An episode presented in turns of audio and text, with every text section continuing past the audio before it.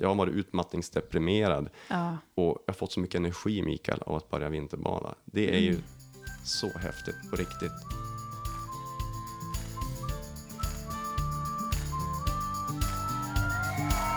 Låt dig smittas av glädje i podcasten som förgyller din dag.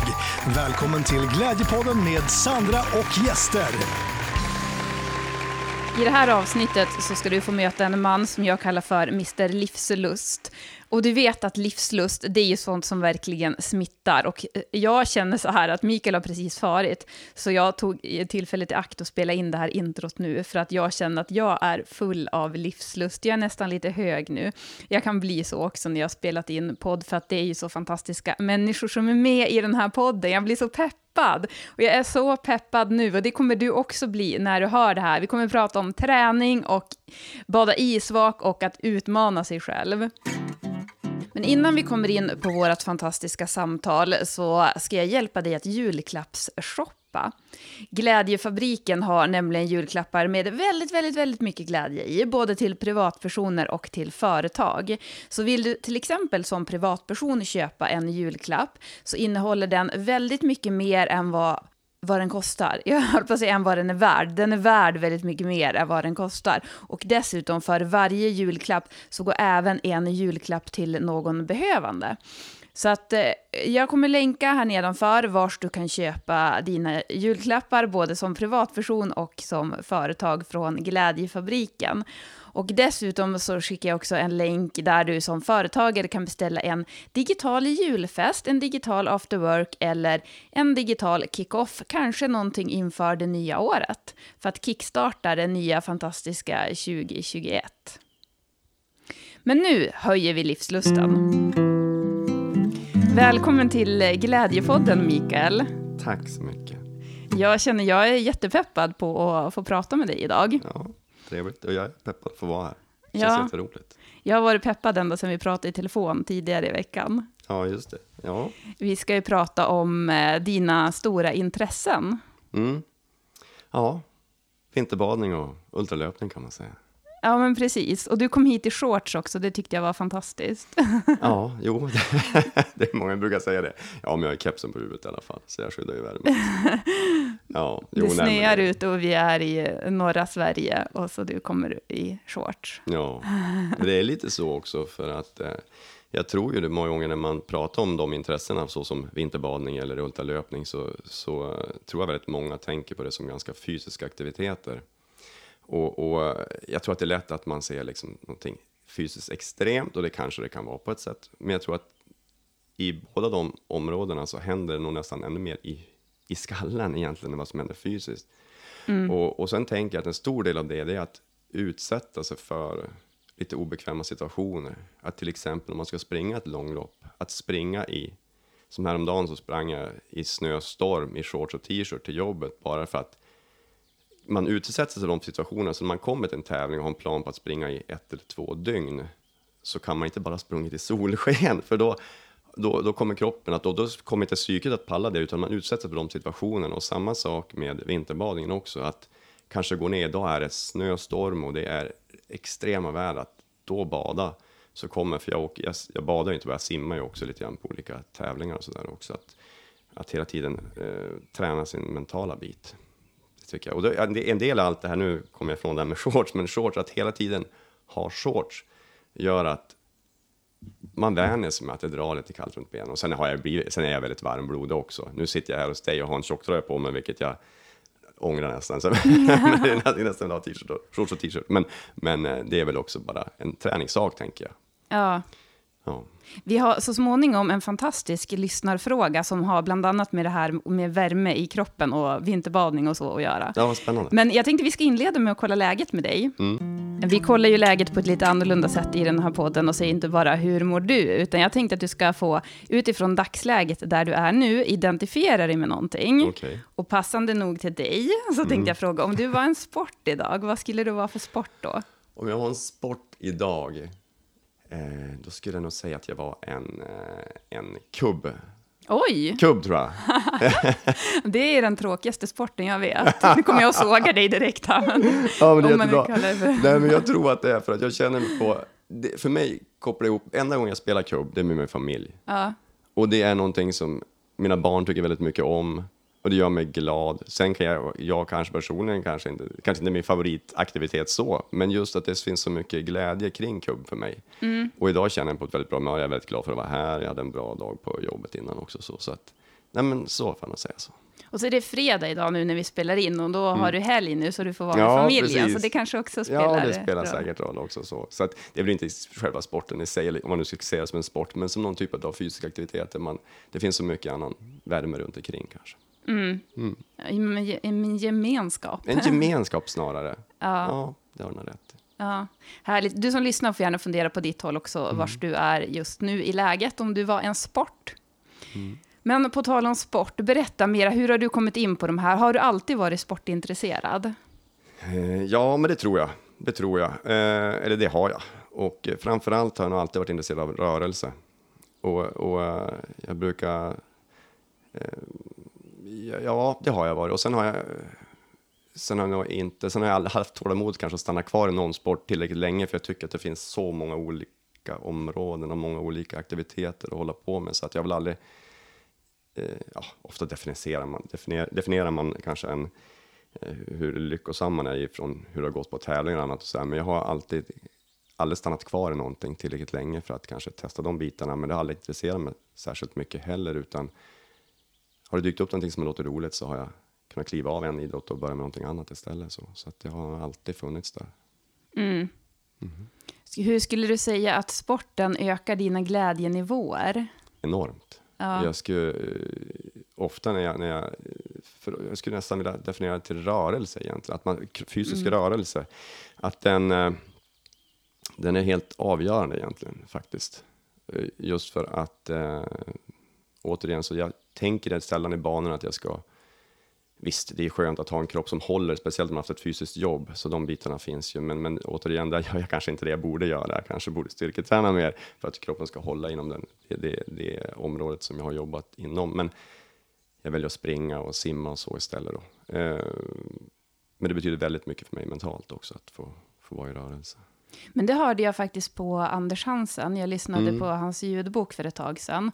Och eh, då sa han det att det bästa är ju att eh, faktiskt att springa eller cykla eller göra någonting sånt. Mm. Det är bättre för, ja, men för hjärnan då och för lyckonivåerna än styrketräning. Väl, styrketräning är också bra, men enligt honom så... Ja, och det är det som jag känner också, att det är det som är den avgörande faktorn till varför jag håller på som jag gör. Just för att jag mår väldigt, mår väldigt bra mentalt utav att få röra mig. Utmana mig själv. Utmaning är någonting som jag verkligen tycker mycket om och som jag pratar mycket med andra om också.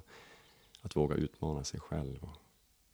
Men jag gillar det här ändå, att du kör på och bara gör det du tycker om och att du inte har så här att du måste stanna kvar i någonting. För då känns det som att du gör det verkligen på bara så här, det här tycker jag är roligt. Att du gör det för glädjens skull och inte för att nu ska jag bli bäst. nej, nej, så är det verkligen. Och jag tror att en av de viktigaste sakerna i livet för alla människor, det tror jag är att få behålla sin nyfikenhet. Jag tror att det, det har jag sagt i många år, att när folk frågar mig så, så brukar jag säga att jag är enormt nyfiken. Och inte på det sättet, det här skvallernyfikna sättet, utan att jag är väldigt nyfiken på att vad kan jag göra med min kropp? Jag tycker att det är helt fantastiskt. Eller inte bara kroppen, utan även knoppen. Vad klarar jag av? Men också i att man är nyfiken på andra människor också och blir inspirerad och så. Så att eh, det, när man är nyfiken så är det väldigt svårt att hålla sig på ett område. Ja. Ja. Och vet du, jag älskar att du säger det här, för jag har faktiskt tänkt, jag har ju träffat dig en gång tidigare när jag var och ba- badade vinterbad, och sen när jag pratade med dig i telefon en gång. Ja. Och det jag känner så direkt från dig, det är bara, det här är en människa som har livslust, och det älskar jag. Den- just den här nyfikenheten som du pratar om, och den här livslusten som du bara, och jag vet inte om du tänker på det själv, men du utstrålar ju verkligen det. Nej, det tänker jag inte på. Men tack snälla, det var fint sagt. Nej, men jag, jag känner det när du säger det. Så jag har väldigt mycket livslust. Ja, Jag, jag känner mig ju också som en enormt privilegierad människa. Ja, det är jag fullt medveten om också. Och eh, är väldigt tacksam. Och då är det ju mycket lättare också att få, kunna vara nyfiken. Man har, det, man har det utrymmet på något sätt. Man har så många andra sidor i sitt liv som är, som är väldigt bra. Fast jag tänker också så här, du är väldigt ödmjuk, för jag tänker så här, att du säger att du är tacksam. Det är många människor som går omkring och har det jättebra också, men bara ändå kanske inte ser det där de har att vara tacksam över. Det sägs att om man är tacksam så är man lycklig, så att det finns ingen lycklig människa som inte är tacksam. Ja, Därför så tänker jag att du skapar mycket av det själv. Ja, Inte som att bara, åh, du har bara fått det, utan att du faktiskt skapar det också. ja kanske det. Fast ja, jag tror också, sen har jag ju haft förmånen, jag har ju, jag har ju en eh, fantastisk livspartner, min fru då, som vi, vi är bra på att påminna om hur fantastiskt bra vi har det också. Så att det, hon, har varit, hon är en stor delakt, stor, mycket delaktig i det också, tänker jag. Men det är också jätteviktigt att de man har nära sig, att det är människor som stöttar, att man stöttar Ja. varandra och att man dessutom sådär att man påvinner varandra, som du säger, om vad man har att vara tacksam över. Och så tänker jag även i relationer, för att det är lätt att det är sånt som hamnar på slentrian, men att man där måste också påminna sig över att men jag är jättetacksam över att jag har dig och att hur bra vi har det och så. Ja, ja, det tror jag är jätte, jätteviktigt också. Sen så, sen, sen, det handlar nog kanske inte bara om den relationen också, utan jag har ju, jag menar, den är ju för mig ovärderlig idag, men det börjar nog kanske tidigare än så. Jag har ju, för att kunna ha den här nyfikenheten och någon slags grundtrygghet, för jag tror att väldigt mycket bryts ner till att ha någon slags trygghet i livet, och den ger ju min fru mig i dagsläget. Men jag har haft förmånen att växa upp med föräldrar som, som eh, aldrig talar om för mig vad jag inte kunde göra, utan alltid fått höra eller jag har fått vara den som göra illa mig själv, om jag säger så. Ja. Utan att jag har liksom fått ge mig ut där i livet. Och det är ju en fantastisk gåva. Det inser man först egentligen när man får barn själv. Att föräldrar kan verkligen låta, under givetvis, jag menar, de har ju lite, och alltid gett mig kärlek och trygghet på det sättet, men samtidigt ändå låta en, och det är svårt, när man har sina barn som man älskar och allting annat, och låta dem kliva ut där och eh, gå på sina egna miner, så att säga. Så att, eh, det börjar nog redan där, tror jag. Så att det, är det, mest, det är det jag menar att jag är privilegierad, har varit igenom hela livet på det sättet. Så. Det är fint att du uppmärksammar att du är tacksam över det också. Ja, det kanske är det som gör att man vågar nu. Om det är springa långt eller hoppa i en isvak kanske. Det kanske kommer därifrån på något sätt, jag vet inte. Men du arrangerar ju allmänna isbads... Vad, het, vad kallar man det för? Isvaksbad i Umeå? Ja, Utanför vi- Umeå? Precis, det, det är, eh, det börjar, det egentligen är det så här att hela vinterbadarsvängen, det var ju 2012 så arrangerade de SM i vintersim i Skellefteå. Mörkret och kylans vänner. Eh, tyckte det var fantastiskt. Hela historien började faktiskt att jag har en god vän som heter Nils som vi brukade fara hem till honom ibland och så satt vi och pratade och så säger han till mig, vet du vad jag ska göra? Nej, jag sa ingen aning. Jag ska fara på vintersimmarhässen. och direkt han sa det, jag har alltid älskat kylan. Jag har alltid älskat vintern, jag är en vinterälskare. Och sen lät det bara som en fantastisk utmaning. Så jag sa, jag vill också fara dit. Sen frågade han vad det innebar. Och då började man prata om det och att det var stafett och grejer. Så redan innan den kvällen hade jag ringt runt till några triathlonkompisar och jag fick med mig ett gäng och vi åkte upp. Och så, och så ställde vi upp. Och jag fick en sån enorm lyckopåslag, energikick när jag klev upp efter den simningen. Och det var ju inte bara det att det var, det var så många faktorer. Det var helt galet. Vi hade tränat några gånger bakom någon, där någon färg hade legat och sådär. Och så, och så eh, det stack upp till Skellefteå och så simmade vi där. Och jag kände efteråt, det här vill jag bara fortsätta med. Hur långt simmade du då? Ja, 25 meter simmade Ja. då. Och, och ehm, se- sen så, så eh, lyfte vi på det, här, jag och min kompis Nils. Vi, 2014 så var det då i Rovaniemi och då var det 450 meter på VM där i vintersim. Och då simmar man alltså 450 meter i en 25 meters bassäng då. Och de där 450 meters eh, simningen där, den, det var inte så många som har gjort det i Sverige då. Eh, utan vi var väl tre stycken efter det då. Så vart jag inbjuden då till eh, olika events runt om i världen. Och ett av de där eventen eh, var i Kina då. Och där träffade jag några, några, några fantastiska amerikaner som haft vinterbad sen, organiserade vinterbad sedan 1903 Oj. i Brooklyn. Ja. Coney Island Polar Bear Club. Och eh, när jag kom hem därifrån så, så kände jag väl det att det här måste jag också ha i, i, i Obbola. Så att jag, jag kontaktade några av de som hade badat med mig, för jag hade haft en egen litet hål där tillsammans med några vänner då, sedan 2013. Men 2015 och så sa jag, tycker att vi ska köra igång någonting sådant här också. Så vi tog upp ett hål och bestämde att första advent, eh, då kör vi premiär. Det kom nio pers jag första året. Och sen har vi kört söndagar sedan 2015 då eh, arrangerade. Och, då, och mycket av idén med det också är att det jag kände är att många har kanske erfarenheter från armén eller i en skola, man får hoppa ner och anhålla och, och så. Och det är inte så mycket fokus på själva eh, faktiskt vad som händer i kroppen. För mig handlar det mycket om att lära sig att hantera den här kylan. För jag tänker någonstans att många gnäller på kylan och vill, mm. det blåser, det är kallt och man drar åt jackan ännu mer och sådär. Men jag tänker någonstans att om man kan möta kylan och bli vän med den, då blir det lättare att hantera kylan. Och det har jag mm. lagt ganska stort fokus på. Därför kan det bli köer vid våran vak, utan vi släpper ner folk oftast en och en och man pratar om vad som kommer hända i kroppen och hur man bäst hanterar det med andning och annat och sådär. Och då blir det på något sätt, hela upplevelsen blir mycket starkare och bättre. Plus att man får också en helt annat förhållande till kylan tror jag. Ja. Man känner att man kan hantera den på något sätt. Men vad brukar hända med folk som är där och badar? Du har ju sett väldigt många då som... Ja, det har, det har jag ju sett. Väldigt många, det är tusentals människor som har varit där. Mm. Och det, det, folk följer ungefär samma mönster faktiskt. Det, just när man kommer första gången så brukar jag säga det att nu ska vi inte tänka på så mycket inga tider att vara i, det finns ingen prestige, utan man kliver i så långt man orkar. Men om man kan kliva i och hamna med axlarna under ytan så kommer det bli en naturlig köldchock så lungorna krampar ihop. Och så sen så blir det svårt att andas och det kan göra att man upplever ett väldigt obehag och vill komma upp på en gång. Och då brukar jag prata med folk att stanna kvar och försöka hitta djupa, lugna andningar. Och när man gör det, när man hamnar i vattnet och kan andas, och jag ser direkt i ögonen på en människa, när de hittar andningen, då mm. spricker folk upp i Man ser det i ögonen och glittrar och så börjar leendet komma och säger man, ja men det, det, går ju faktiskt, det är inte så farligt. 90 procent har ungefär den, eh, får den reaktionen. Och sen man i en stund och så tittar på, jag kliva upp nu? Jo, oh, du, får, du får kliva upp mm. precis när du vill. Eh, men just det där att prata om andning, gång nummer två så går det bättre och så börjar man slå sig av att tårna och fingrarna fryser ihop lite grann och så blir det lite obehagligt och sen lär man sig hantera det också. Så det brukar gå en tre, fyra gånger och sen blir folk fast. Det är väldigt få som badar två gånger. Det är någon enstaka som bara gör det en gång, men det är väldigt sällan. Ofta kommer folk flera, flera gånger. Men får jag fråga en sak? Mm. För att vi var där ett gäng nu i vintras. Ja. Och vi, har ju, vi gjorde ju ett YouTube-klipp om det här. Om jag törs ska jag mm. länka det här ja. under i poddbeskrivningen.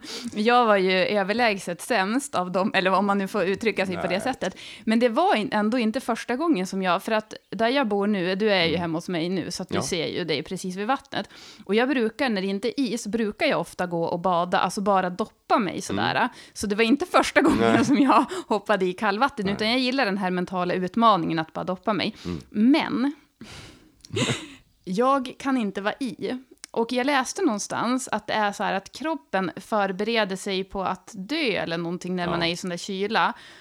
Och det är därför också det blir att man blir så glad, för att det utsöndras massa hormoner i och med det här, ja, dödsångest eller vad, ja. det nu är för någonting. Men då undrar jag, för jag tänker så här, tror jag att jag, jag tror att jag tror att jag kanske ska dö, för att det är som att jag inte riktigt kan vara i. Hur, hur, alltså hur kommer man över det? det jag tror, ja, det är en bra fråga. Det är väl egentligen, om man nu känner att nej, men jag, vill, jag vill komma till den punkten att jag kan sitta i badet. Mm. Och, och, jag vill inte bara liksom tvärdoppa mig bara sådär och få liksom den här stresspåslaget. För det är ju ett enormt stresspåslag på kroppen. Du får en fysisk reaktion som gör att hela kroppen bara går precis i det läget som du pratar om. Att eh, nu kommer det gå åt skogen här, nu måste jag slå till andning. Och det är därför man får de här lyckohormonerna efteråt, så det blir ofta en mm. väldigt fnittrig och glad stämning där nere runt vaken. Man är glad kanske för att man har överlevt. Men, sen, men eh, ja, svaret på din fråga, jo, det är i träning förstås då. Mm. Att ta det i små, små steg. Och ibland kommer det människor som går ner till knäna första gången. Man går ner till midjan och så lär man sig successivt. Man doppar sig inte ens till lungorna första gången och upplever det med andningssvårigheter. Man bara lär sig att det är fruktansvärt obehagligt när det drar åt kring i huden bara kan många tycka är väldigt obehagligt. Eh, men att man tar det i steg och, och, ibland brukar jag säga det för det är väldigt olika. Vi har ju de här söndags, dels har jag lite grupper så, och sen har jag på kvällarna på onsdagarna och sen på dagarna och på dagarna är det lite mer så här lite mer glad, fnittrig, äventyrlig, folk som kommer prova första gången och man peppar varandra och det är en väldigt sån stämning. På onsdagarna är det lite mer meditativt. Eh, folk som kommer in i mörkret, det är lättare att gå in i sig själv. Och ibland brukar jag säga det att ger man det lite tid så finns det alltså ett, man kommer kunna komma in i det tillståndet när man sitter i en isvak och helt plötsligt slutar du känna kylan. Helt plötsligt kan man komma i ett tillstånd där man känner att jag känner, jag känner som att jag kan sitta här hur länge som helst. Och nu vet jag att det kan man ju inte, för då går det åt skogen på riktigt. Ja. Men, men eh, att hitta till den känslan, och det finns folk som har kommit tillbaka och doppat sig första gångerna, inte ens upp till låren, men som har hittat dit. Tack vare att man kommer att träna. Det är som med allting annat, jag brukar säga det är som med styrka och kondition, det är träning här också.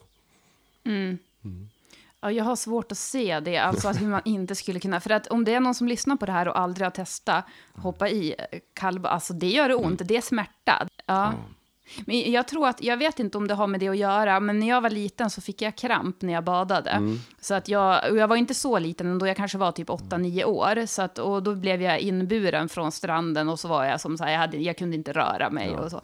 Eh, Och jag tänker att det kanske är någonting att, det är därför att jag, det sitter kvar, att jag inte vågar vara i.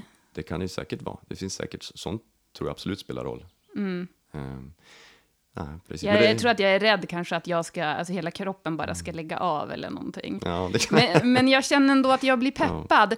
Vad skulle du säga är eh, hälsofördelarna med att bada isvak? Hälsofördelarna är att jag upplever ju att jag håller mig mycket friskare. För det var i flera år, kan inte säga att det hände just det här året, men år tidigare så åkte jag ofta på sådana här vårförkylningar.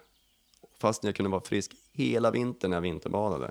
Och sen när vattnet vart varmare så åkte jag ofta på någon slags vårförkylning, allvarliga grejer. Men det var då ofta snuvan kom, snorheten, när jag slutade bada vintervak. Det är jättefascinerande. Och jag, jag har inte, jag inte behöver egentligen inte läsa på så mycket om och gräva så mycket djupare i det, men jag vet bara att jag håller mig friskare. Plus att rent mentalt så är det en energikick något enormt. Och det har Ja. gjort att jag hade en period när jag badade varje dag.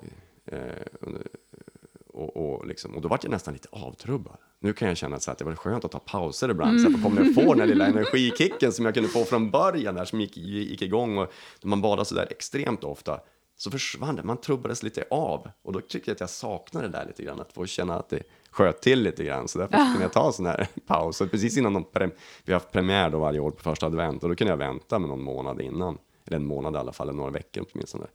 Så man fick, det fick skjuta till lite grann sådär. Som jag tycker att det gör när man har hållit sig från vinterbadandet ett tag. Men är det någon skillnad så här rent hälsomässigt eller lyckomässigt om man bara doppar sig eller om man är i i några minuter eller? Eh, lyckomässigt tror jag inte att det spelar så stor roll. Då tror jag framför allt att man hittar, jag tycker just det här med att hitta andningen, det kommer jag tillbaks till. Eh, det tror jag är helt avgörande egentligen. Just den här känslan av att jag kan hantera det här. För vi får ju lära oss ganska tidigt att det är farligt, och det är farligt. Men det går ju faktiskt att hantera också. Jag tror att man, får lära sig, man går inte på isen och drunknar och dör. Eh, och det är ju det är klart att man ska ha dem, man ska ju vara medveten om det, att det, är ju, det kan ju faktiskt gå så illa också. Men att om man nu kan vara där under kontrollerade former med stöd och hjälp, att kunna kliva i, man kan hitta andning, då tror jag att hela den här grejen, förutom de här fysiologiska effekterna, bara känslan av att jag kan hantera någonting som känns skrämmande, gör att man känner sig lycklig, att jag kan vara här och det, jag kan andas. Och det, jag kan vara här i och det känns inte så farligt. Och folk kommer upp, nästa sak är folk kliver upp på iskanten. Man har varit spänd, nervös innan, man står och skakar och tänker det här kommer aldrig att gå. Men sen går man i och så kommer man upp och så står folk kvar i sina badkläder efteråt och känner men jag känner mig inte ens kall fast det blåser lite grann och värmen och cirkulationen skjuter ju till och endorfinerna gör att man känner sig alldeles varm efteråt. Det, det är häftigt. Det är ju det här mentala, att bara visa för sig själv att titta, det här kan jag göra. Ja, jag tror att det är jättemycket. Och sen rent hälsomässigt så, så, så ja, jag törs inte riktigt svara på det om jag ska vara ärlig. Jag är gärna mer fokuserad på lyckan och glädjen och kring de bitarna. Men va- varför blir man glad av att vinterbada? Om du ska svara på den bara så här konkret. Vad skulle du säga? Ja, dels är det den här cocktailen, lyckohormoner som kickar till. Den går inte att, den går inte att värja sig mot. Den, är bara, den bara skjuter till när man badar kallt sådär. Och sen är det det också, tror jag, att jag har rört mig i ganska många olika sammanhang och det kanske inte har med, jo men det har med vinterbadningen att göra också. Jag tycker att det är så många fantastiska människor runt vinterbadningen. Just för att lite grann det här med att vinterbadningen är ju speciell och unik skulle jag vilja påstå på många sätt. Och ett av dem är just det här med att i en isvak, eh, när alla står i badkläder, det är kallt, allt som har med social status att göra, religiös bak, eh, vilken religion man har, eh, vilken könstillhörighet, vilken sexualitet, allting, det bara försvinner där.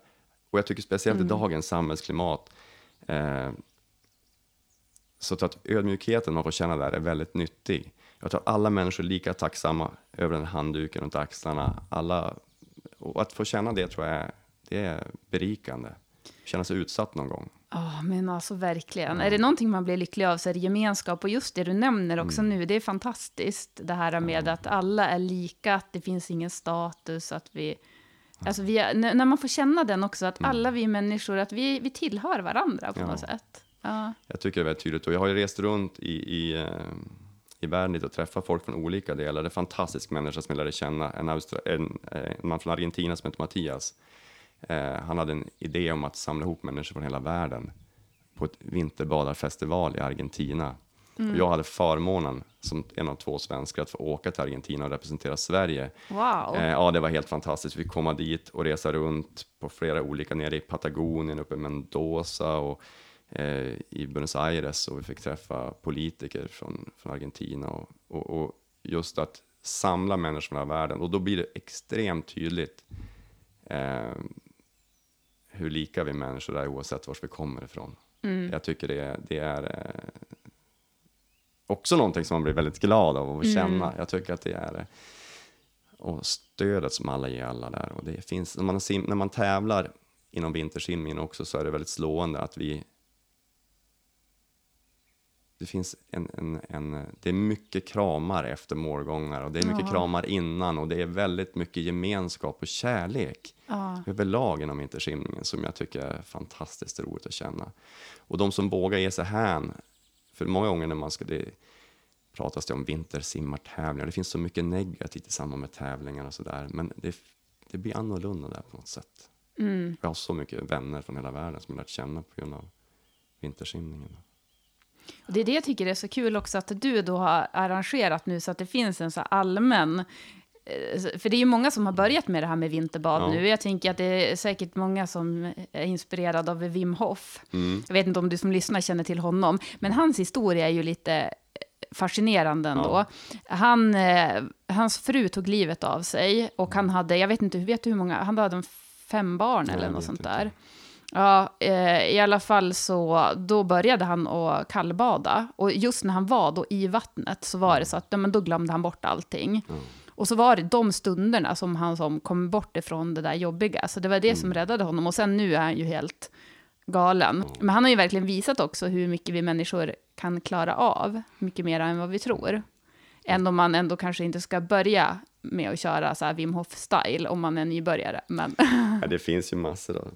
The Wim Hof Method som många utbildar och, och, och kör och så. Jag har faktiskt inte ägnat så mycket tankar kring dem, men jag är medveten om hans historia och sådär och tycker att det är inspirerande. Och precis de här bitarna som du säger, det tycker jag ju, det delar jag ju och tycker att det är fantastiskt att vi människor kan ju så oerhört mycket mer än vad vi ofta tror oss om. Mm. Men jag känner personligen så, jag har aldrig känt en behov av att vara i särskilt länge på det sättet så, utan att känna att jag har det räcker med att bara kliva i och träna på att vara i kylan och, och eh, lära sig hantera den på, på mitt sätt. Jag har inte känt att något behov att utveckla det åt det hållet så att säga. Hur länge brukar du vara i ungefär? Eh, det beror lite på. Förut, eh, och det här, eh, ja, nu blir det ju, jag har ju, jag, jag, måste ju vara helt ärlig också i den här situationen. När jag började med det här så lockades jag av, jag har alltid varit väldigt fascinerad av utmaning att se och använt min kropp lite grann som jag har experimenterat lite med mig själv och se vad klarar jag av och tagit det och ibland har jag spänt bågen väldigt tidigt så jag, jag gav mig själv ett försök med alldeles för lite kunskaper, med alldeles för lite ödmjukhet gentemot kylan så gav jag mig kast och skulle simma väldigt långt och det gick så illa så att jag varit medvetslös i vattnet. Oj. Så att jag hamnade upp, tack vare goda vänner så, så lever man idag och, och som tog mig in med ambulans dit och fick ju så det var ju en rejäl väckarklocka och, och eh, kom in med hjärtarytmi och alldeles för låg temp. Och det kan jag ju också säga från början var jag väldigt besviken, kändes, det, det kändes som att det var så mycket som, som, eh, som jag förstörde, inte bara för mig själv utan även för andra. Och då, men det också gjorde det att med lite distans så, så eh, har jag lärt mig något enormt och, och hitta helt andra bitar. Hela mig som person har kunnat slappna av på något sätt och inte känna inte längre att jag behöver bevisa någonting för vare sig mig själv eller någon annan, utan man har hittat andra delar då kan ju på något sätt slappna av och hitta de här andra bitarna. För från början, de första åren var det mycket att pressa sig och se hur långt kan jag simma. Och, eh, men sen, ja, man blir ödmjuk av en sån upplevelse. Det förstår jag, men du blev inte rädd av den? Nej, det vill jag inte påstå egentligen att jag blev alls, utan eh, det man... Det, jag har väl haft en övertro på min... Att, ja, men jag tror att jag har levt i någon slags övertro på vad jag klarar av. Och, där var det ett, och då, har jag faktiskt, då hade jag ju hunnit skaffa familj också, så att det var väl den... Det var väl den... Någonstans där kände jag väl att nu får jag faktiskt lugna ner mig lite grann och så där. Och så får man vara tacksam för att man får leva och ha sin familj. Ja. Men om det är någon som lyssnar nu som blir peppad. Jag blir ju så här, så fort du har farit kommer jag ju typ gå och hoppa i vattnet. Och, nej, men jag känner jag är jättepeppad på att lära mig andas i vattnet. Det är mitt mission i vinter. men om det är någon som känner så att de blir peppad och vill börja testa det här och en nybörjare aldrig har provat. Vad skulle, hur skulle du rekommendera att man går tillväga? Eh, det- det är att man söker upp, och nu ploppar det ju upp runt om i landet, så finns det ju små vinterbadargrupper, både på sociala medier och så finns det ju lite, lite organiserade föreningar också som håller på med vinterbad. Och jag tycker definitivt att man ska söka upp någon med erfarenhet. För att gå, om man är ett par, tre stycken som bestämmer att nu ska vi gå ner och bada, så just de här sakerna med andning och lite grann vad som händer och få en förståelse, det är väldigt avgörande för hur upplevelsen ska bli. Så att hitta någon som har eh, någon mer erfarenhet som kan guida en genom vinterbadet. Hålla en lugn. Och, det tycker jag är det absolut viktigaste av allt. Men Sen- om det är svårt, för att ni kör ju inga vinterbad nu, eftersom att det Nej. är restriktionerna är som de är just för tillfället när vi spelar in det här. ja, Eh, Det är 2020 och eh, Ja, ja, väldigt hårda restriktioner. Men, eh, och då kanske det inte är så många som kör sådana här allmänna. Hur ska man tänka då om man skulle vilja testa? Men det, det, det ja, nej, då, jag, jag tycker, jag vidhåller att man ska ju nå in, då får man hellre vänta nästan, även om man blir peppad av det här nu så, och vill gå ner på en gång så visst, visst ska man prova, men gå på ett grunt vatten i så fall och hellre då att man lägger sig på botten eh, istället för att kliva i från brygga där det är djupt om man skulle få eh, om eh, själva den här, eh, hur ska jag säga, eh, upplevelsen blir för stor, liksom. att man Ja. tappar greppet och man tappar liksom, uh, man blir stel av, av, eh, av upplevelsen, utan man håller sig still och då är det nästan bättre att gå ut på ett grunt, eh, på ett grunt vatten och sen lägger man sig ner där man inte kan riskera att eh, sjunka eller Mm. drunkna på något sätt. Utan att, men sen att vara två, det är ju också, oavsett om man är erfaren eller inte, så ska man ju aldrig göra det själv tycker jag. Nej, men precis.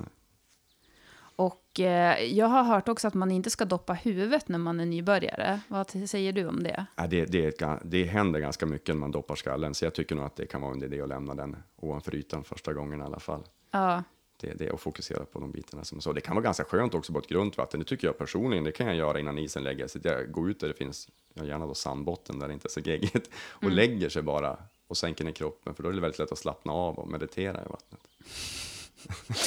Alltså innan jag skulle meditera i vattnet, ja vi får se, om ett år kanske jag. Men du, eh, ultralöpning och sånt där, du håller ju på med massa olika grejer. Du arrangerar ju även löpararrangemang och sånt där. Vill du berätta lite om vad du gör i övrigt? Ja, jag har ju en fantastisk kollega som är en idéspruta, som är min kollega Lars. Vi, vi, vi har ju då jobbat, varit kollegor eh, på företaget och vi, vi ehm, det var faktiskt hans idé som sa, vi, vi, vi har ju alla företagsfester på det sättet, utan han sa istället, kan inte vi åka iväg på någon, hitta på någon, någon tävling istället? Vi är intresserade av att hålla på och springa och så.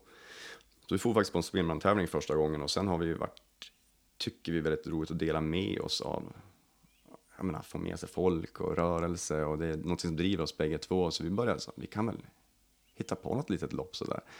Och, um, så vi, vi, eh, vi, har, vi har ju världens roligaste namn. Vi är ganska stolta över vårt namn. Vi hade ett måleriföretag med Norums måleri och så la vi till Endor, End Endurance Team. Och det är någonting som fastnar på, på, på näthinnan för många människor som ser oss i, i, i, i startlistan. Så det, under det namnet så har vi arrangerat lite olika saker. Och det vi har gjort, vi har en hel del som gratisarrangemang. Jag gillar att du sa arrangemang och inte tävlingar och sånt där. För jag, jag gillar event eller arrangemang mycket bättre. Just för att tävling är så mycket som, det lämnar så mycket avtryck i många människor där man inte känner sig delaktig. Eh, och eh, det vi har gjort, det är väl att vi försöker hitta någon slags balans där man ska hitta någon typ av eh, utmaning som är lite extrem men ändå greppbar och tillgänglig för alla. Det kanske lät lite svårt men det är ungefär så vi har tänkt. Ja, det lät som en utmanande kombo, Ja, men väldigt verkligen. intressant. Ja, jag tycker det. Och jag tänker, många gånger, vi har kanske inte den här löpning som är kanske en av de absolut enklaste saker att hålla på med, finns inte alltid helt naturligt. Annat än när man är barn, när man springer till sina kompisar, och man springer till lekparken och man springer så. Så att löpning i den formen är ju ofta förknippad med något Cooper-test i skolan, eller något 5 km lopp, 10 km lopp, eh, som går väldigt fort. Eh, och det inkluderar inte alla människor. Och genom att, genom att lägga bort klockan och kanske titta lite på distans istället så kan det bli behagligt. Man tar en stig helt plötsligt, man springer inte samma kilometerslinga runt, runt för att kolla att man kan springa den på den eller den tiden, utan istället ta sig ut på en ny stig och titta på naturen, så blir löpningen något helt annat. Och många gånger också så skulle man nu vara lite intresserad av löpning och känna att ah, jag skulle nog vilja fara på en tävling, så är det kanske inte alltid lockande att fara på en tävling, klara för det att gå, täten drar iväg man kanske kommer in sist, halva startmålområdet är hopplockat och man kommer in och man kanske inte, kanske inte känns jättelockande. Då finns det ju sätt att vända på konceptet. Och ett, ett, en, ett lopp som man arrangerar, det är något som kallas för backyard-löpning då, en tävling som heter Obbola Backyard. Och det tycker jag är ett helt fantastiskt koncept, det kommer från, från USA. Där man springer en bestämd sträcka på 6706 meter, det är en 24 del av 100 miles, eh, på en timma. Och istället för att vänta på den som då kommer in sist, så väntar man på den som kommer bli den slutliga segraren. Då. Ja, Och det handlar ju bara om distans och ingenting om tid. Och så är det en av de få löpararrangemangen där det inte finns någon könsindelad klass, utan damer och herrar tävlar under samma, samma, i samma klass. Och det tycker jag är fantastiskt. Och i år så vann i ungdomsklassen en kille som han sprang på åtta varv, 14 år gammal. Det är häftigt på riktigt. Då, det är sånt som jag får gåshud av. Mycket Ja. mer, eller människor som kommer, som kommer till vintervaken också berättar att visst, om jag ligger vid, sida vid sida med någon som har simmat i OS och VM, så är det, de har ju, de har ju fantastiska historier, men att det, det, det ger mig ännu mer gåshud att möta en människa som säger att jag har varit utmattningsdeprimerad ja. och jag har fått så mycket energi, Mikael, av att börja vinterbada. Det är ju så häftigt, på riktigt. Jag tycker det är så häftigt. Det är det som är så roligt Vad mycket glädje du måste uppleva bara genom alla andra människor som du får möta sådär. Ja. Och det är ju därför man, det är ju därför man arrangerar. Det är uteslutande därför man arrangerar sådana saker. Det är ju ingenting man lever på eller tjänar några pengar direkt på heller, utan vi har vissa avgifter på vissa event för att få det att snurra, för man måste göra vissa inköp och sådana saker. Men det ger så enormt mycket att få arrangera och möta alla dessa människor. Jag tror inte att, jag tror inte att alla människor förstår vad de ger tillbaks. Det, det är verkligen häftigt. Nej, men det är ju sånt som kommer naturligt, bara när man gör en sån där grej, att man utmanar sig och så känner man den glädjen, eller man hoppar i vattnet och man upplever den där euforin och så kommer det automatiskt. Så att det tänker de säkert inte alls på. Men jag har sett att ni även har kört dop i Ja. isvaksdop. Ja, jag är inte prästvigd, så jag har gjort några två namngivningar. Gjort. Ah, Till okej. två syskon faktiskt. Ja. Mm. Jag har namngivit två barn. Då när jag stått i vaken i vit skjorta och sen har jag då eh, namngett barnen i... Hur går det till då? De barnen, de är inte med nere i vaken då? Nej. De får inte uppleva den där... Nej, men jag tyckte de la fram det väldigt fint. Det är två nära vänner det där som har varit vinterbadare och eh, på något sätt så, så hittade det varit väldigt fint där, för vi, jag värmde lite vatten i handen då som jag baddade huvudet på. Så namngav jag den heliga vakens namn, men också då som, som på samma sätt som, som barnet var förenat med mamman i fostervattnet så förenades barnet med pappan i badvattnet. Fram. Jag tyckte det var väldigt bra det där. Ja. Så att pappan har varit med mig när jag var vaken då. Ja. Och mamma stod på sidan och höll i barnet. Då. Fantastiskt, ja, vilken var, grej. Ja, jag varit första gången så, så började jag gråta för det var så häftigt faktiskt att få vara del av. Ja, ja vad glädje. Man blir glad. Jag blir glad nu bara av att höra av Ja. allt det här. ja, jag tycker det är häftigt. Nej, men det, det är kul. Jag tänkte vi ska gå, vi har fått en lyssnarfråga. Ja. Det är Kristoffer som har jättemånga frågor. Han verkar peppad på det här ämnet. Ja. Några har vi redan besvarat. Okej. Men eh, han undrar om det här med isbad och kopplingen till brunt fett. Om man kan märka att man får, har fått mera brunt fett. Eh, vi kan förklara vad brunt fett innebär för någonting. Det är ju det här som man har, småbarn har det, spädbarn och djur har mycket brunt fett för att det är för att man ska hålla värmen. Har, du, har du någon koll på det? Ja, fördelningen är också fördelat lite på var i världen man är född. Om du till exempel är född i nordliga kalla delar så har man mer av naturligt brunt fett jämfört med om du är född i ett varmt afrikanskt land till exempel. Så att, Men sen, det, det ska ju ske en, en, en eh, och det här är jag ju ingen läkare återigen, och jag brukar vara ganska försiktig med uttalanden och sånt här. Men det är ju väldigt tydligt att när man badar mer så får man en större köldtålighet och det bruna fettet ger ju en större köldtålighet än det vita fettet. Och det tycker jag märker om inte annat på mig själv. Som du sa, jag har shorts på mig, jag Ja. fryser. Alltså det är på riktigt, folk, oavsett hur kallt det är så springer jag och jag känner aldrig av kylan under benen längre. Så det, har, det är ju rent, jag är helt övertygad om att man tränar sådana bitar. Eller att utsättas för kyla överlag så blir man ju väldigt, väldigt köldtålig. Och det tänker jag att det har med de bruna fetten att göra. Det har jag också hört av folk som jag känner som brukar vinterbada. Sen undrar han också, hur ska man bada för att maximera fördelarna avseende longevity och brunt fett? Har du någon, något svar på det eller något tips? Nej, jag, jag, jag, jag vet inte om jag kan, kan svara på det riktigt. Jag, jag har inte riktigt, jag vet inte om jag har de kunskaperna riktigt att svara på det. Nej, men det vi kan säga i alla fall som sammanfattning här på Kristoffers frågor, det är att man blir mera köldtålig. Ja. ja. Det blir man av att utsätta sig för kyla, absolut. Och det, det märker jag ju, mitt problem har ju blivit då, baksidan med att bada mycket kallt, det är att somrarna kan bli helt, helt olidliga ibland. For till Frankrike en gång när jag, efter en intensiv vinterbadarsäsong, då det var väldigt varmt. Det var, det var nästintill outhärdligt. Jag fick tappa upp det kallaste vatten de hade och ligga i det i badkaren på dagen på kvällarna för att, för att uh, härda ut. Men bruk, kallduschar du på sommaren då? Ja, ibland. Ja. När jag blir, ja, jo men det gör jag. Ja. Eh, det, det gör jag fortfarande nästan året runt kan jag ta någon kalldusch. Jag brukar, jag har en liten procedur, jag brukar starta duschen och så kliver jag in. Ja. Och så kommer det varma vattnet när det kommer. Jag Vi brukar har ganska långa som en, ledningar. Ja. Men jag brukar göra det som en utmaning ibland, att jag så här kallduschar, men det är bara några sekunder där också. Jag tycker inte om egentligen, alltså jag är inte så här eh, gjord för kallt vatten, höll jag på att säga. Eller inte än i alla fall, jag har inte ställt om mig, jag har inte eh, ökat det bruna fettet tillräckligt än. men det kommer. Men du, Mr Livslust, jag kallar dig så. ja, tack. Vi ska ta några avslutningsfrågor här som alla brukar få i den här podden. Okej. Och då skulle jag vilja veta först vad du gör för att känna dig levande. Oh, levande. Mm. Ja, det tänker jag direkt. Hade jag fått den frågan för 25 år sedan, då hade svaret varit en sak. Då hade man kanske sett sig stå vid något, något, någon, någon hängdriva och hoppa ner någon pudersnö och liksom känna det bara skjuter till en- endorfiner och så. Men jag tänker ändå att man kokar ner det så känner jag att levande, det känner man sig, tror jag, när man när känslor drabbar en åt olika håll.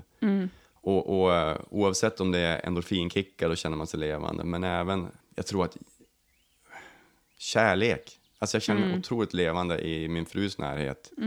Eller med mina barn. Om, att bara få komma hem och liksom se dem genom fönstret gör mig enormt glad. Eller att eh, se på när min son dansar eller min dotter täljer. Eller vad som helst så känner jag liksom, och då känner jag mig verkligen att eh, ja, då känner jag mig verkligen levande. Men det är på ett sätt, och jag tror att man kan kanske sammanfatta det att men jag känner mig också extremt levande om jag får utsätta mig lite grann i någon situation där jag får mycket endorfiner som kickar in.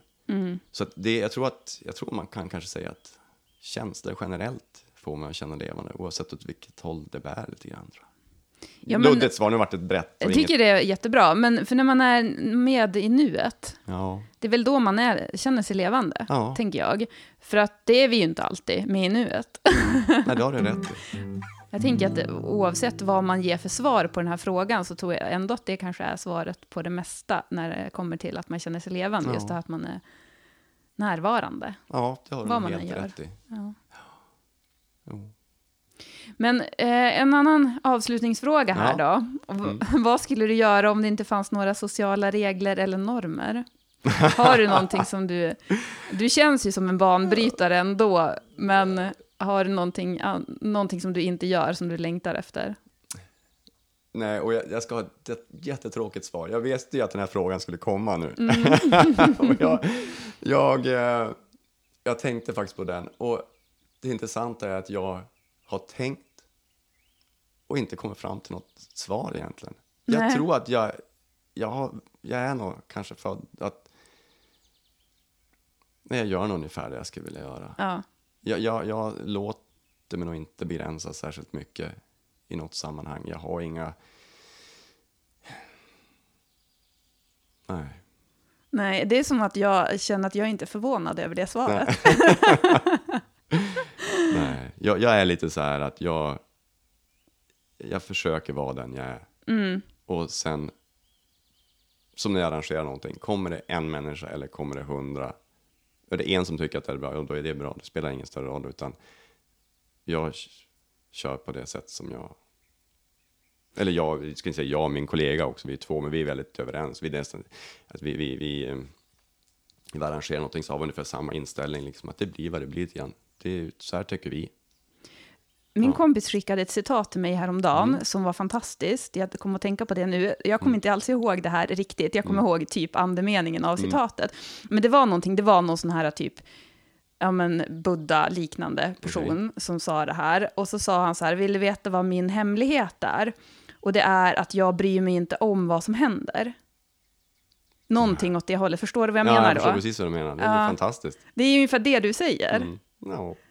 Men för jag tänker om man, så här, om man följer sitt hjärta och gör det som känns rätt för en och man gör sitt bästa i alla situationer och sådär. Och då att man inte bryr sig alltså att man bara gör...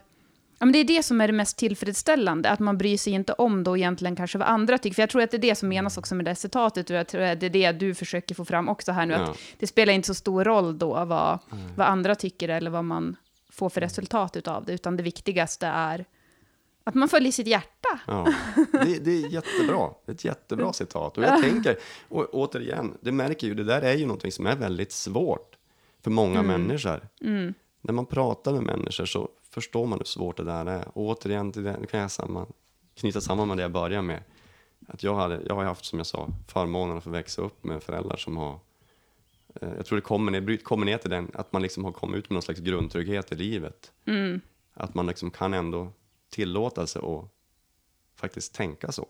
Ja. Jag tror inte att det är en självklarhet. Det är verkligen inte en självklarhet. Och jag tror att det är många som kämpar med det där att tillåta Mm. sig saker. Och jag har själv gjort det en hel del. Och det är man vet ju inte alla sina begränsningar, så att jag törs inte säga vars jag är idag. Men, men jag gillar att ta med den här frågan ändå, just det här för att det är, det är ändå intressant. Så här, vad skulle jag göra om jag fick göra precis vad jag ville? Ja. Och så kanske man ändå får det. ja, det är en jättebra fråga. Ja. Bra svar. Du kom också med jättefin.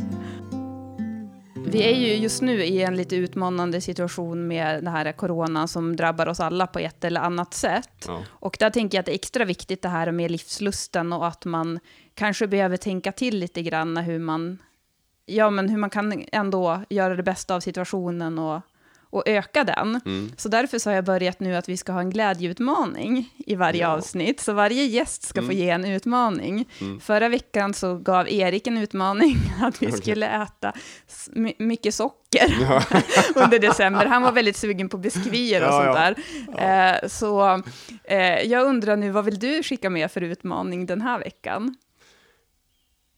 Ja, och ja.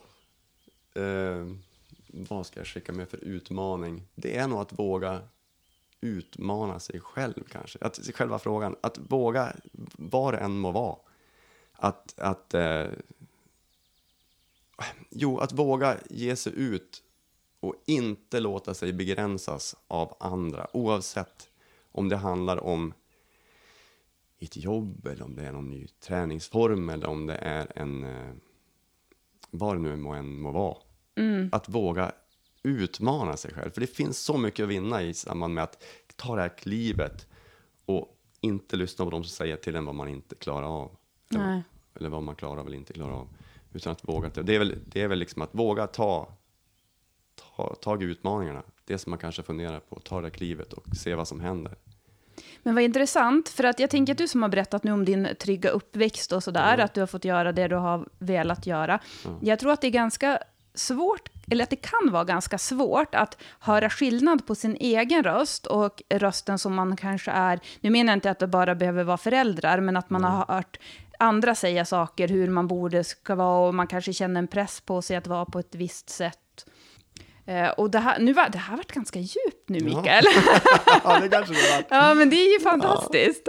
Vi får tänka till lite under den här veckan. Ja. Men då tänker jag så här att det här med att utmana sig, att lyssna in och kolla så här, se vars man kan separera sig själv då för att hitta den här utmaningen, alltså sin egen röst från det man har hört utifrån och då hitta att våga göra det man själv vill trots den här också egna inre rösten som man kanske har som kanske egentligen inte kommer från en själv. Ja, och jag, jag tänker precis det du pratar om nu, tycker jag är så fascinerande, för jag har någon slags jag, jag, man får sina egna små idéer och tankar kring, kring sådana här saker. Och en idé är att jag tror att jag pratade med några om vid ett par tillfällen jag mötte människor om precis det här. Och jag tror att precis den där sekunden när man kommer ut som litet nyfött barn så föds vi tämligen lika. Sen kan vi, sen kan vi kastas in i helt olika miljöer och, och drabbas av enormt stora skillnader och svårigheter för att kunna tackla livet i stort. Men någonstans när man kommer ut där så föds vi som på något slags något ofött barn med alla världens möjligheter. Om man bortser från de, från de här yttre faktorerna då, som kan på miljö och fattigdom och svält och annat. Men man bortser från det så är någon slags där, något drömmande barn. Man kan ta sig för nästan vad som helst. Det är bara att titta på ett barn. Eh, men sen under resans gång så får vi den ena lavetten efter den andra. Ja, ja. Nej, nej, nej, nej, nej. Och jag tror att beroende på hur många sådana här nej-sägare man haft omkring sig så blir det svårare och svårare. Men jag tror att många människor går ändå och längtar någonstans efter att få göra saker. Jag har fått höra folk som har sagt till mig, men jag skulle också vilja göra det där. Eller jag skulle också vilja göra en sån sak. Och det handlar oftast inte om tid, eller det handlar oftast inte om pengar och sådana saker. För bada en isvak eller springa, det är inte mycket pengar i de bitarna. Utan det, det handlar ofta om att man har inte riktigt tilltron till sig själv. Nej, och det är det jag menar också, att det här blev ganska djupt. Ja. För att det här kan ju vara en sån grej som att det kanske inte bara... Alltså, vi har ju olika förutsättningar, vi har ju olika Ja. bagage. Och då kan det ju vara lätt kanske för mig att sitta och säga så här att, ja men gör det här, testa, det är bara att hoppa i vattnet. Eller vad Ja. det nu är man säger Precis. för någonting. Medan du då kanske, nu var det ett dåligt exempel, för att du skulle ju lätt hoppa i vattnet. men, eh, men det är det jag menar, så här, att det är så lätt att ge en utmaning, men det kanske, just den här grejen är ju, det krävs ju en del inre jobb kan du göra, Mm. olika inre jobb beroende på vem det är som lyssnar. Ja, jo, absolut. Det har du helt rätt i. Så därför så kan det ju vara en väldigt liten utmaning man kan göra, eller en stor beroende på vars man är, eller ta något steg. Nu, är det- Ja. nu är det som att jag sitter och säger här vad de Nej. ska få för utmaning, men det är du som ska ge utmaningen. Jag har tagit över nu, det Ja, här är inget bra. Jag, jag tycker det är fantastiskt, för det är precis det här egentligen. Det är precis sånt här. När jag pratar med människor så tycker jag att det är precis det här jag tycker man vill nå fram till. Jag vill inte sitta på sanningarna. Jag har ju elever till exempel. Eller om det är människor Mm. Du i jobbar samband som gymnasielärare jobbar kan vi ju också. Ja. Och eh, ja, det är också jätteroligt. Mm. ja, där, ja, nu byter jag lite ämnet, vi kan komma in på det sen. Eller jag tar det direkt, jag tycker det är Men jag älskar att se din, ditt Ja. engagemang här, du bara lyser till. Ja. Jag är en väldigt sträng lärare. Jag, Ah. jag, jag är en sån här gammaldags lärare som tycker att man ska ställa in stolarna. Man, när man lämnar klassrummet, man lämnar rent och snyggt efter sig, man är art och trevlig. Man, alltså jag tycker sådana grundläggande saker. Och jag är rätt sträng. Och de har precis, jag har ettor nu då, som har precis börjat. Och det är ganska mycket uppfostran, om jag får vara sån. och då berättade jag att eh, för mina elever att jag ska vara med i en podd idag, som heter Glädjepodden. Och det varit ett stort skratt. Den här stränga läraren som, som nästan bara kommer med dikterande hur man ska vara. Han ska med någonting som heter Glädjepodden. Och jag sa det, ja ja. Så att, nej, nu kommer jag från ämnet, jag tyckte det var så roligt att säga. Eh, jo, när man pratar med, med eh, att jag vill, inte, jag vill inte sitta på några, på några svar kring, kring varför man ska göra vinterbaden eller löpning. Eller, och jag har aldrig varit intresserad av att hjälpa människor heller. För jag, tycker att det jag, jag tror inte på att jag ska hjälpa dig med någonting. Jag sitter på ett svar. Utan att det som hände nu, precis det du var inne på, det är precis det som jag tycker är så fantastiskt. Om man pratar om någonting så att komma vidare, att man ger en människa, det är det som jag pratade om lite innan också, med samtal. Jag tycker samtal är fantastiskt, man kommer vidare, man hjälper varandra framåt i en situation. Nej, jag tycker det är jättespännande och intressant. Nu vart det bara ännu luddigare, men... Men, men, jag håller med dig till 100 procent, ja. för jag är likadan. Att jag, jag föreläser ju en del om mm. glädje, mm. och jag, men just det här också som, i podden, ja, det är därför mm. jag tycker det är så fantastiskt att ha olika gäster, och att man ja. sitter, att det inte bara är jag som sitter och pratar. Och jag tycker det kan också att det kan vara svårt när jag ska till exempel hålla föreläsningar, ja. för att jag vill verkligen inte stå där och säga att, än om jag har läst jättemycket i glädjeforskning och mm. Eh, tror att jag jag vet en massa saker så vet jag egentligen ingenting. Mm. Det är det som är grejen, att det, det bästa, tänker jag, att man kan förmedla till andra människor, det är bara att vara i sin egen eh, glädje och sin mm. egen känsla och sin egen inspiration och så får det mm. inspirera mm. andra och så får de ta till sig det de vill.